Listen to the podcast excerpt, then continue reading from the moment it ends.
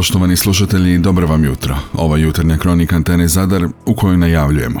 Mlada žena hitno prevezena iz gospičke bolnice u Zadarsku zbog komplikacije na porodu, preminula u Zadarskoj bolnici. Ove godine još bogatiji sadržaj zimskog parka na Višnjiku, stiže ledeni tobogan dugačak 30 metara. Hrvatska je peta najpoželjnija destinacija u Europi. Poželjniji smo od Austrije, Švicarske i Portugala.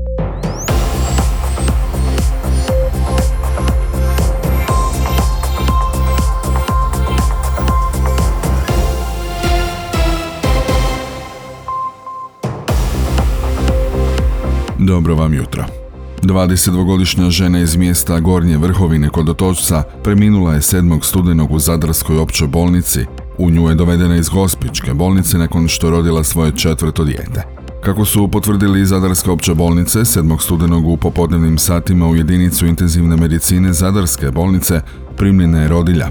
Ona je, kako navode, u Zadarsku bolnicu upućena nakon dogovora s liječničkim konzilijem Gospičke bolnice zbog nastavka i poduzimanja dodatnih mjera intenzivnog liječenja. Nažalost, unatoč svim poduzetim mjerama, bolesnica je preminula. U Gospičkoj bolnici rodila je svoje četvrto dijete kad su nastale komplikacije, a na porodu je, kako se dozna, u jednom trenutku bio ginekolog Darko Milinović, bivši ministar zdravstva. Prema riječima obiteljske prijateljice preminule, ovo ju je bila četvrta trudnoća. Termin je bio 22. studenog, no 7. studenog je radi bolova primljena u Gospičku bolnicu. Njenom suprugu rečeno da je došlo do komplikacija, da je išla na carski rez i da su je reanimirali.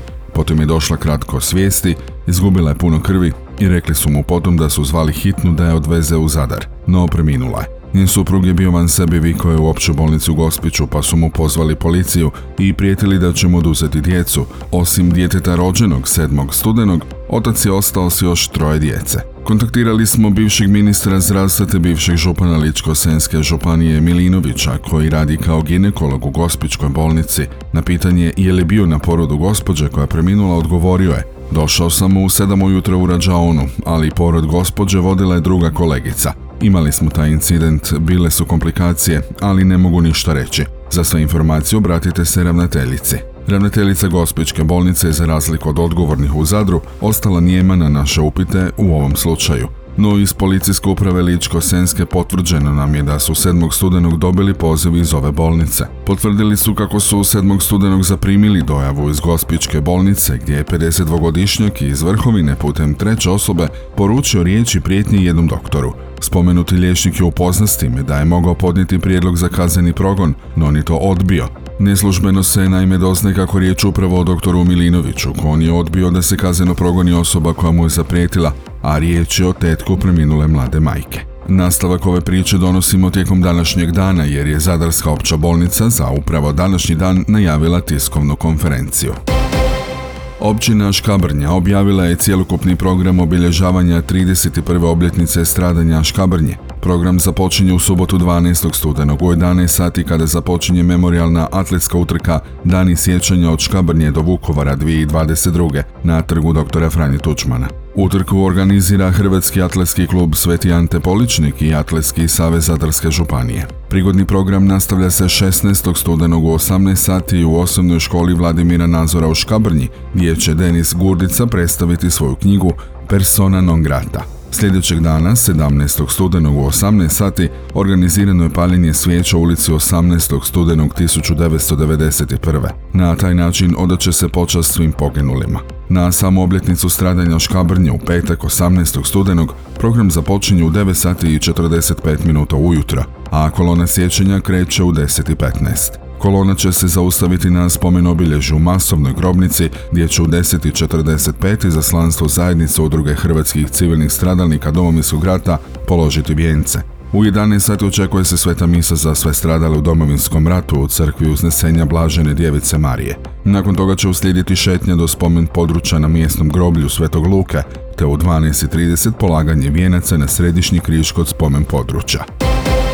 Grad Zadar obavještava vozače u cestovnom prometu da će zbog uvođenja radova društva cestogradnja na raskrižu ulice Andrije Hebranga i Josipa Bane Jelačića u Zadru do 9. prosinca ove godine na snazi biti privremena regulacija prometa. Promet će se odvijeti usporeno, pa mole sve sudionike na strpljenje i povećani oprez prilikom prolaska spomenutim raskrižem i to uz poštivanje znakova privremene regulacije prometa. Podsjetimo, Ovdje se postavlja rotor koji će biti označen crvenom bojom te će se ugraditi gumene barijere kako se preko njega ne bi moglo prijeći vozilom. Ovi radovi vrijedni su 463 tisuće kuna bez PDV-a, a tvrtka Zelengrad koja odrađuje ovaj posao već izgradila rotor kod Gaženice.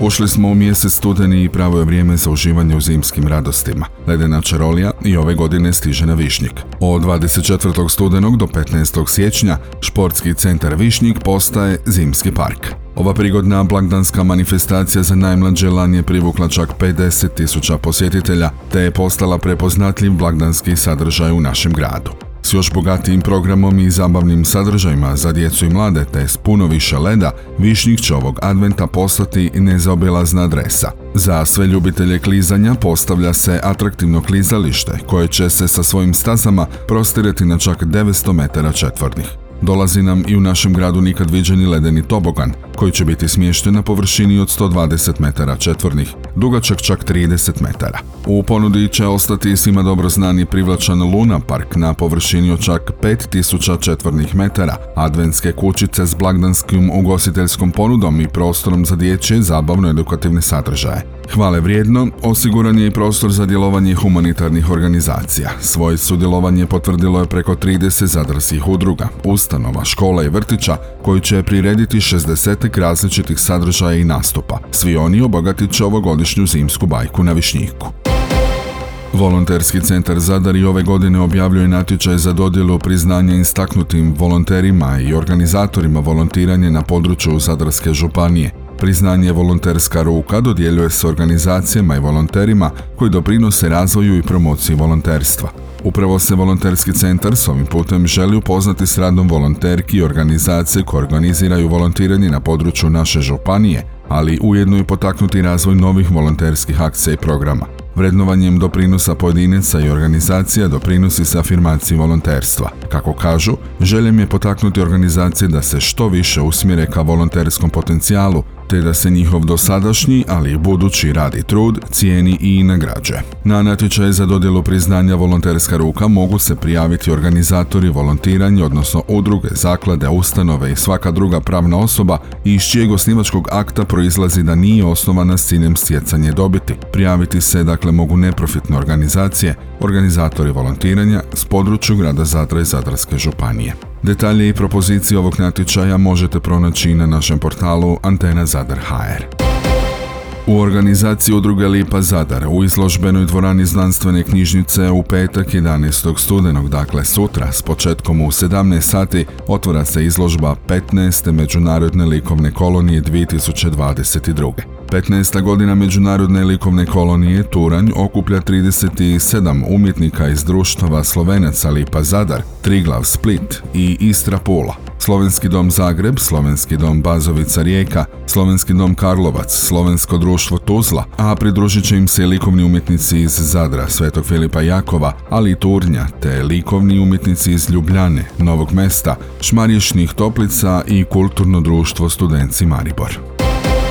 Povodom održavanja londonskog turističkog sajma World Travel Market u atraktivnom Tower of London pod voditeljskom palicom poznatog britanskog pisca, novinara, avanturista i redatelja dokumentarnih filmova Simona Riva održana je svečana 21. dodjela uglednih nagrada Wanderlust Travel Awards koje organizira cijenjeni britanski turistički magazin Wanderlust. Hrvatska ima puno razloga za optimizam i zadovoljstvo budući je na dodjeli nagrada Dubrovnik proglašen najpoželjnijim turističkim gradom Europe, a Hrvatska je ostvarila visoko peto mjesto u kategoriji najpoželjnije europske destinacije. Svrstali su nas tako iznad Austrije, Švicarske, Portugala, Njemačke i Škotske, dok je otok Hvar zauzeo sedmo mjesto u kategoriji top 10 otočnih destinacija Europe. Ministarstvo obrane Republike Hrvatske raspisalo oglas za prijem 68 namještenika u službu Ministarstva obrane Oružane snage i to na neodređeno vrijeme u više gradova na području cijele Hrvatske, priopćeno je to iz Morha. Oglas je raspisan za radna mjesta namještenika treće vrste, a primaju se u službu uz obvezni probni rad od dva mjeseca. Među 68 namještenika riječ je uz ostalo o radnim mjestima autoelektričar, brodski stolar, mehaničar specijalizirani za naoružanje, brodski elektromehaničar, rukovoditelj energetskog sustava, rukovoditelj specijalnog vozila, vatrogasac, vodoinstalater te vozači vozila C i D kategorije. Više informacija o ovom natječaju, kao i rokovima i poveznicama na stranice Morha, pronađite na našem portalu Antena Zadar HR. Tekvando klub Donati iz Zadra sudjelovao je proteklog vikenda na turniru Omiš Open sa sedam svojih boraca i osvojio čak sedam medalja, te na kraju zauzeo prvo mjesto u ukupnom poredku. Zlato su uzeli Sara Kadić u kategoriji mlađih kadetkinja i Vigo Božajić u kik kategoriji. Srebro su u istoj kategoriji osvojili Gabriel Škunca i Jana Mučaj. Gala Božajić i Lane Grzunovo osvojile su broncu u sportskoj borbi kadetkinja, kao i najmlađi sudionik Teo Grgić u kategoriji kik. Najbolji igrač ABA lige, 26-godišnjak, 200 cm visok Luka Božić, nije zbog ozljede igrao na posljednje dvije gostujuće utakmice Kaka Zadra protiv Dinama Zagreb i Beogradske crvene zvezde. Zbog ozljede se nije pojavio niti na reprezentativnoj prozivci izbornika Ace Petrovića. Luku smo pitali o kakvoj se ozljedi točno radi. Bilo je stegnuće tetive ove iza koljena desna. Nije ništa ozbiljno, ali eto zahtjeva mirovanje pa zbog toga nisam mogao participirati kako mu uskoro ističe ugovor. Upitali smo ga planirali ostati u Kaka Zadru. Volio bih, volio bih ostati i mislim da će to tako biti ako ne dođe do nekakvih nepredviđenih okolnosti. Ja se nadam da ovaj i klub je zadovoljan sa mnom tako da i oni žele produžiti sa mnom.